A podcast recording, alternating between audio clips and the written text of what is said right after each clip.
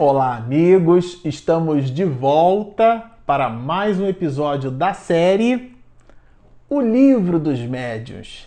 Este, o episódio de número 72. Bom, para você que está nos acompanhando no canal, está perseverando conosco no estudo desse opúsculo, dessa obra maravilhosa, no episódio passado nós nos despedimos do capítulo 16, trazendo ao final deste mesmo capítulo, não poderíamos deixar passar, as anotações de Erasto, de Sócrates e do próprio mestre de Lyon Allan Kardec, dando-nos uma visão mais ampliada sobre a importância desse mesmo capítulo. Agora, no capítulo 17, nós já vamos estudar é, aquilo que Allan Kardec vai chamar, é, que eu considero assim, sensacional o capítulo. O tema, o título do capítulo é Formação dos médiuns e ele trabalha a ideia do desenvolvimento mediúnico. Existem aqueles de nós que talvez é, pela, pela percepção, as mais das vezes equivocada, do conceito de mediunidade, alguns, muitos, podem deduzir que mediunidade não se aperfeiçoa. Mas aqui no capítulo 17 nós vamos perceber que Allan Kardec nos dá elementos mais do que suficientes para que nós entendamos que a mediunidade, o exercício da mediunidade leva ao aprimoramento. Qualquer manifestação, é, quando exercitada, de maneira regular e, e, consistente e insistente leva ao aperfeiçoamento. Allan Kardec, lá na introdução da própria obra O Livro dos Espíritos, se não me falha a memória, está no segundo parágrafo do item 8, alguma coisa assim. A, continu... a seriedade de um estudo está na continuidade a que se lhe é dada. Então, para nós entendermos, percebermos e classificarmos alguém como uma pessoa séria em relação a um determinado estudo, é pela continuidade deste mesmo estudo que nós deduziremos a seriedade. No caso aqui, não é nada diferente em relação à própria mediunidade, ao exercício da mediunidade que necessita de aperfeiçoamento, que necessita de desenvolvimento, necessita de estudo, portanto, necessita de seriedade. E é disso que trata o capítulo 17. E ele é bem curioso porque Allan Kardec vai trazer neste capítulo algumas dicas práticas que nós selecionamos algumas do capítulo para a gente ter uma ideia no comentário é, deste mesmo capítulo aqui nos episódios que vão se seguir, para que a gente tenha uma ideia do que, que exatamente o conteúdo do capítulo traz para o nosso ensinamento. Então, uma das primeiras coisas que Kardec vai estabelecer é, é a visão da simplicidade no processo. Então, ele vai dizer assim: o processo é um dos mais simples consiste unicamente em alguém pegar um lápis e papel e pôr-se na posição de quem escreve sem qualquer outro preparativo. Bom, antes de nós conversarmos sobre essa citação de Allan Kardec, eu preciso dizer para vocês que no início ele mesmo vai escolher a mediunidade de psicografia por por ser, na visão do próprio codificador, aquela, aquele gênero de mediunidade que vai se apresentar de um jeito é, muito simples de lidar. Aliás, o próprio Allan Kardec se serviu mais da psicografia, mais de médiuns psicógrafos na construção da, do próprio Pentateuco, do próprio conjunto de informações que representam o alicerce, o corpo de doutrina que a gente chama então de doutrina espírita. E é justamente se servindo da mediunidade de psicografia que nós vamos estudar é, estes processos de desenvolvimento. Daí então Allan Kardec, vocês vão se recordar, nós despendemos vários episódios no capítulo 16 falando sobre as categorias de gêneros de mediunidade. Nós as estudamos nos seus mais variados aspectos e aqui Allan Kardec toma da mediunidade de psicografia da capacidade que o medianeiro tem de registrar o pensamento dos espíritos através da escrita.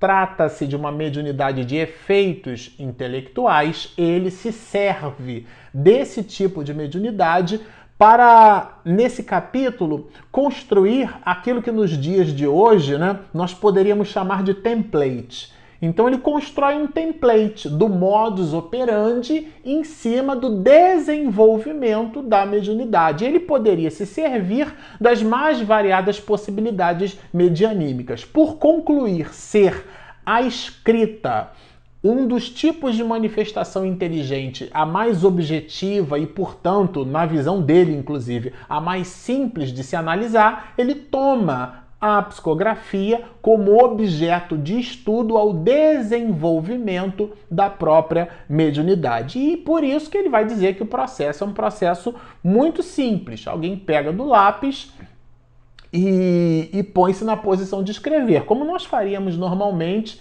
se nós então é, quiséssemos escrever uma carta para alguém. E ele dá mais recomendações, ele fala mais coisas sobre esse assunto. Né?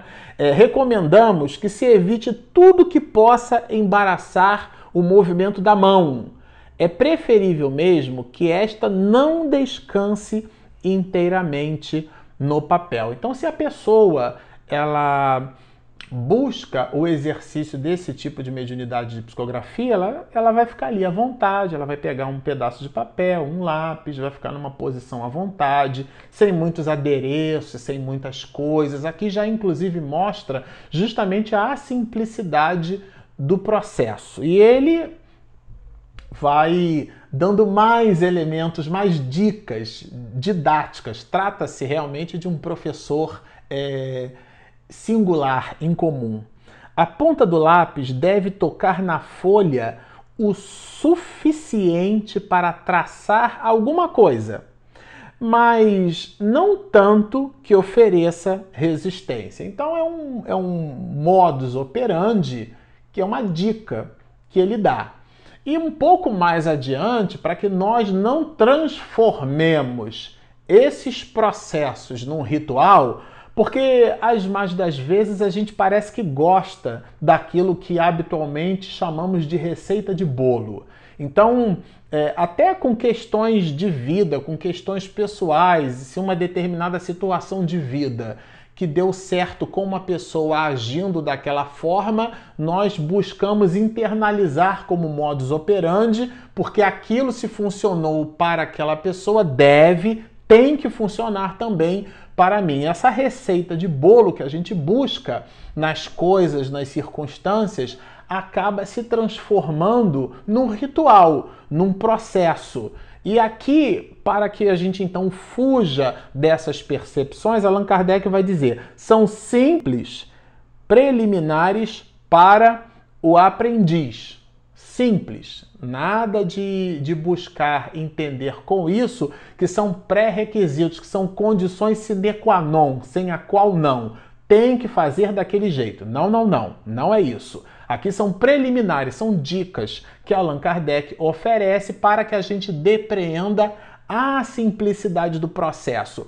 E ele, inclusive, lembra um assunto que nós já estudamos em capítulos anteriores, que é justamente o da similitude vibratória. Não é simplesmente por-se à disposição para escrever que o espírito aparece ali e simplesmente escreve pelo médium. Abstração feita à potência mediúnica, à condição medianímica, ao grau de ostensividade da mediunidade. A abstração feita isso, o processo, o mecanismo de comunicação tem relação direta com a afinidade e não com a potência mediúnica. E Allan Kardec é, resgata esse conceito quando nos diz assim, ó.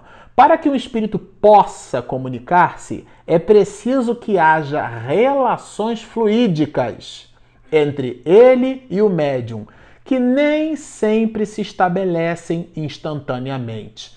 Então, o espírito, vejam só, o espírito até quer se manifestar, ele aparece na reunião mediúnica, ele identifica o médium e ele quer se manifestar, ele quer escrever por aquele médium. O médium que está sentado à mesa, ele quer escrever, ele quer que o espírito escreva por ele. Então existe um binômio aí, vocês concordam?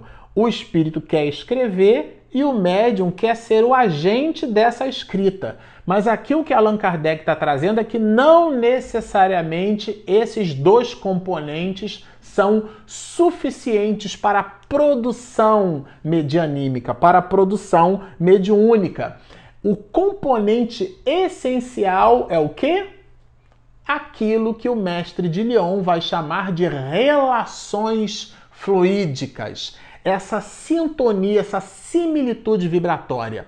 Então, no exemplo que demos, o médium quer escrever, é, quer perpassar a, o pensamento do espírito através da escrita, coloca-se ali à disposição, está sinceramente desejoso de transmitir a mensagem de um espírito qualquer. O espírito que se aproxima na reunião mediúnica daquele médium quer escrever, mas o processo não acontece. E aí está bem claro aqui não há entre os dois relações fluídicas, considerando a expansão do perispírito, a potência energética irradiada pelo perispírito, formando um halo, uma confluência vibratória. Então, o perispírito do espírito funde-se, vamos dizer assim, é uma analogia ao perispírito do médium, existe um forma-se ali um conduíte vibratório. E por aquele conduíte vibratório, o espírito perpassa a sua mensagem pelo pensamento. Por isso que ele pode ter tido uma encarnação na Alemanha e o médium escrever em português, porque o que o médium registra é o pensamento do espírito e não exatamente a construção verbal, a construção gramatical deste mesmo pensamento. Existem casos, sim, de escrita em outros idiomas, né, como a glossolalia, que nós já inclusive estudamos aqui, mas o objeto da atenção não é esse. O objeto da atenção é mostrar que a comunicação se dá e se faz através dessa confluência vibratória que Allan Kardec vai chamar de relações fluídicas. Então é uma tríade. Há que ter o espírito comunicante, há que ter o médium que recebe a comunicação e há que existir entre os dois essa relação fluídica. Essa relação fluídica faz parte do processo de educação mediúnica. Bom, mas aqui continua Kardec quando nos diz, é, é, eu considero esse capítulo simplesmente sensacional, porque ele traz informações práticas, de ordem prática. Ele não traz informações é, subjetivas ou meramente conceituais. Allan Kardec aqui é bem empírico nesse processo, tá certo? Então é, é maravilhoso por esse mesmo motivo, porque a gente, quando lê, não precisa ficar fazendo ilações ou, ou abstrações muito rebuscadas, porque o texto ele é simplesmente muito claro. Então, ele desdobra o assunto quando nos diz assim: convém com isso, no começo, que o médium não se obstine em chamar determinado espírito, com exclusão de qualquer outro, pois muitas vezes acontece não ser com esse que as relações fluídicas, de novo relações fluídicas, se estabelecem mais facilmente, por maior que seja a simpatia que lhe devote o encarnado. Isso aqui é um seminário de uma hora e meia só para falar desse assunto. Porque o espírito, vamos imaginar que o médium ele, ele gostaria bastante, aliás, esse é o desejo de muitos, né? É, de receber informações de um familiar seu muito querido, é, de um amigo, de um parente, de um amigo, que ele seja a ponte, que ele seja o intermediário no sentido mais, é, mais desejoso dessa mesma expressão e desse mesmo exercício, que ele efetivamente tenha, ele tem o desejo sincero, ele não quer projetar o ego, ele não quer aparecer, nada disso. Ele reconhece-se como medianeiro, ele reconhece-se como um médium e pelas possibilidades que se identifica possuir, ele se imagina assim: nossa, seria uma maravilha que a, a tia de minha amiga estivesse aqui na reunião mediúnica, eu sou médium, e então ela escrevesse por nosso intermédio e nós então pegássemos aqueles papéis e entregássemos para aquela minha amiga, enfim, é um desejo sincero. Mas aqui Allan Kardec, ele traz considerações muito interessantes, porque se não há relação fluídica, ainda que você nutra algum tipo de simpatia por alguém, isso não é suficiente para que a comunicação se dê. Vocês observem que o assunto tem nuances. Às vezes a gente visita o tema com um certo grau de trivialidade e quando a gente vai mergulhar no detalhe, a gente observa que o detalhe é realmente cheio de riquezas e que as mais das vezes eles, essas riquezas nos escapavam à observação.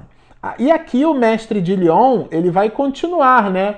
É, nesse momento ele vai dizer assim, bom, já que há que se ter relações fluídicas, é importante observar que essas relações fluídicas também não são visitadas por aquilo que ele mesmo vai chamar de fórmula sacramental, aquele conjunto de procedimentos que alguns, muitos de nós é, equivocadamente adotamos e que não produzem nenhum efeito benéfico na manifestação medianímica. Podem até não produzir maléfico, mas do ponto de vista do resultado da manifestação medianímica, não tem absolutamente nada a ver são como pontos fora da curva, não tem nenhuma necessidade de existirem numa reunião mediúnica e alguns, muitos de nós é, utilizamos equivocadamente aquele conjunto de procedimentos que Allan Kardec vai chamar aqui de fórmula sacramental, como fazendo parte do, do modus operandi da nossa reunião mediúnica. E diz-nos assim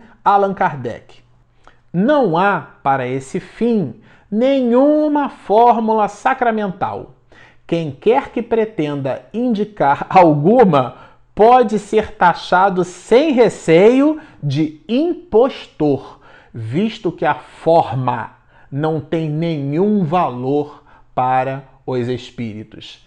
Então, aquelas crendices que alguns, muitos de nós aportamos no exercício da mediunidade, vai aqui nesse apontamento de Allan Kardec representar objeto das nossas reflexões. Nada de usar aquele tipo de caneta preferida, aquele tipo de lápis, o papel deve ficar dessa ou daquela posição, determinados condicionamentos mentais que não produzem nenhum efeito e não possuem nenhuma relação com a exacerbação, com a produção da faculdade, do exercício da mediunidade.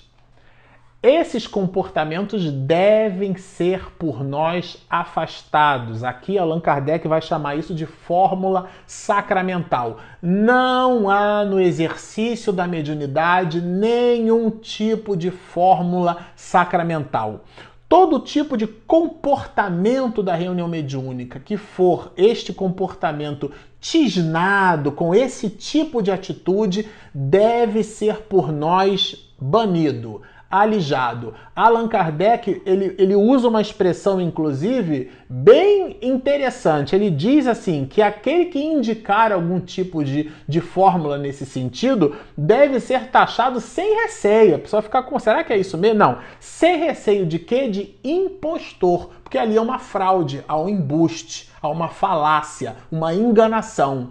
Mediunidade não tem absolutamente nada a ver com fórmula sacramental. Nada de preces é, é, as mais das vezes dita sem a emotividade. Por isso que a gente deve, inclusive, quando abrir a boca da alma para conversar com Deus, evitar aquelas preces decoradas que a gente, inclusive, fala em tom teatralizado, realmente transformando o mecanismo de genuflexão da alma transformando o mecanismo transcendental de sintonia com vibrações superiores numa num ritual, que é o que infelizmente alguns muitos de nós ainda produzimos nas reuniões mediúnicas, eles estão aqui no escopo do que Allan Kardec vai chamar de fórmula sacramental. Agora, ele dá dicas de oração, dicas para que a gente entenda é uma, é uma, de novo, não é uma receita de bolo. São, são, são instruções práticas. Ah, então é mais ou menos por aí que eu devo fazer, que eu devo seguir. Ele apresenta que tipo de oração nós poderíamos nos servir e dá aqui uma indicação. Rogo a Deus Todo-Poderoso que permita um espírito bom vir comunicar-se comigo e fazer-me escrever. Rogo também ao meu anjo da guarda que me assista e me afaste os espíritos maus. Isso é, é uma ideia. Senhor, me ajuda. Aí, pessoal, se o sentimento estiver contido nessa expressão, Senhor, me ajuda, já está servindo, já está valendo. É que nós ocidentais nós somos muito dispersos, então às vezes a gente precisa mesmo das palavras para no exercício de concatená-las, né, fechando ali a construção das ideias, a gente cria uma concentração, precisa pensar no que vai falar. E pensando no que vai falar, a gente então para de devagar. É uma forma é um instrumento de concentração, mas as palavras não precisam ser palavras rebuscadas, não tem necessidade. Aquelas inflexões na segunda pessoa do plural, vós, estais, a gente não fala assim. É com Deus que a gente está conversando. Ele nos conhece na intimidade. É óbvio que também não precisamos resvalar para erros crassos de concordância verbo-nominal. Não é aqui, né?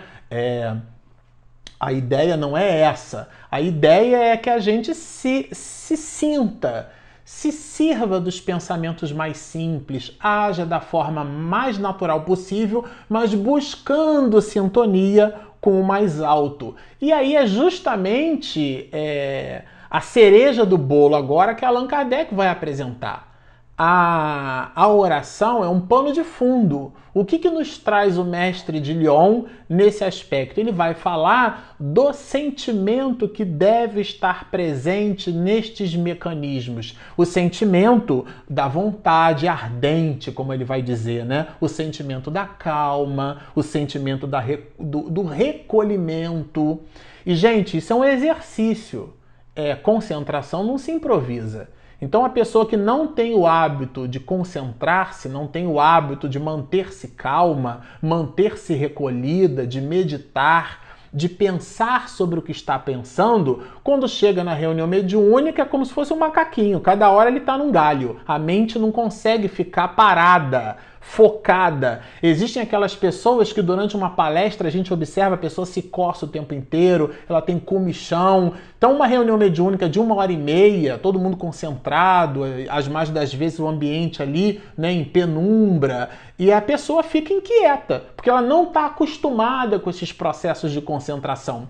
E é sobre esse tema que Allan Kardec discorre quando nos diz assim, quando fala da vontade ardente, para que a gente entenda que vontade é essa por vontade, não entendemos aqui uma vontade efêmera, que age com intermitências e que outras preocupações interrompem a cada momento, mas sim uma vontade séria, perseverante, contínua, sem impaciência nem desejo febricitante. Isso aqui é uma maravilha, mas os comentários desse enunciado nós vamos estudar juntos no próximo episódio.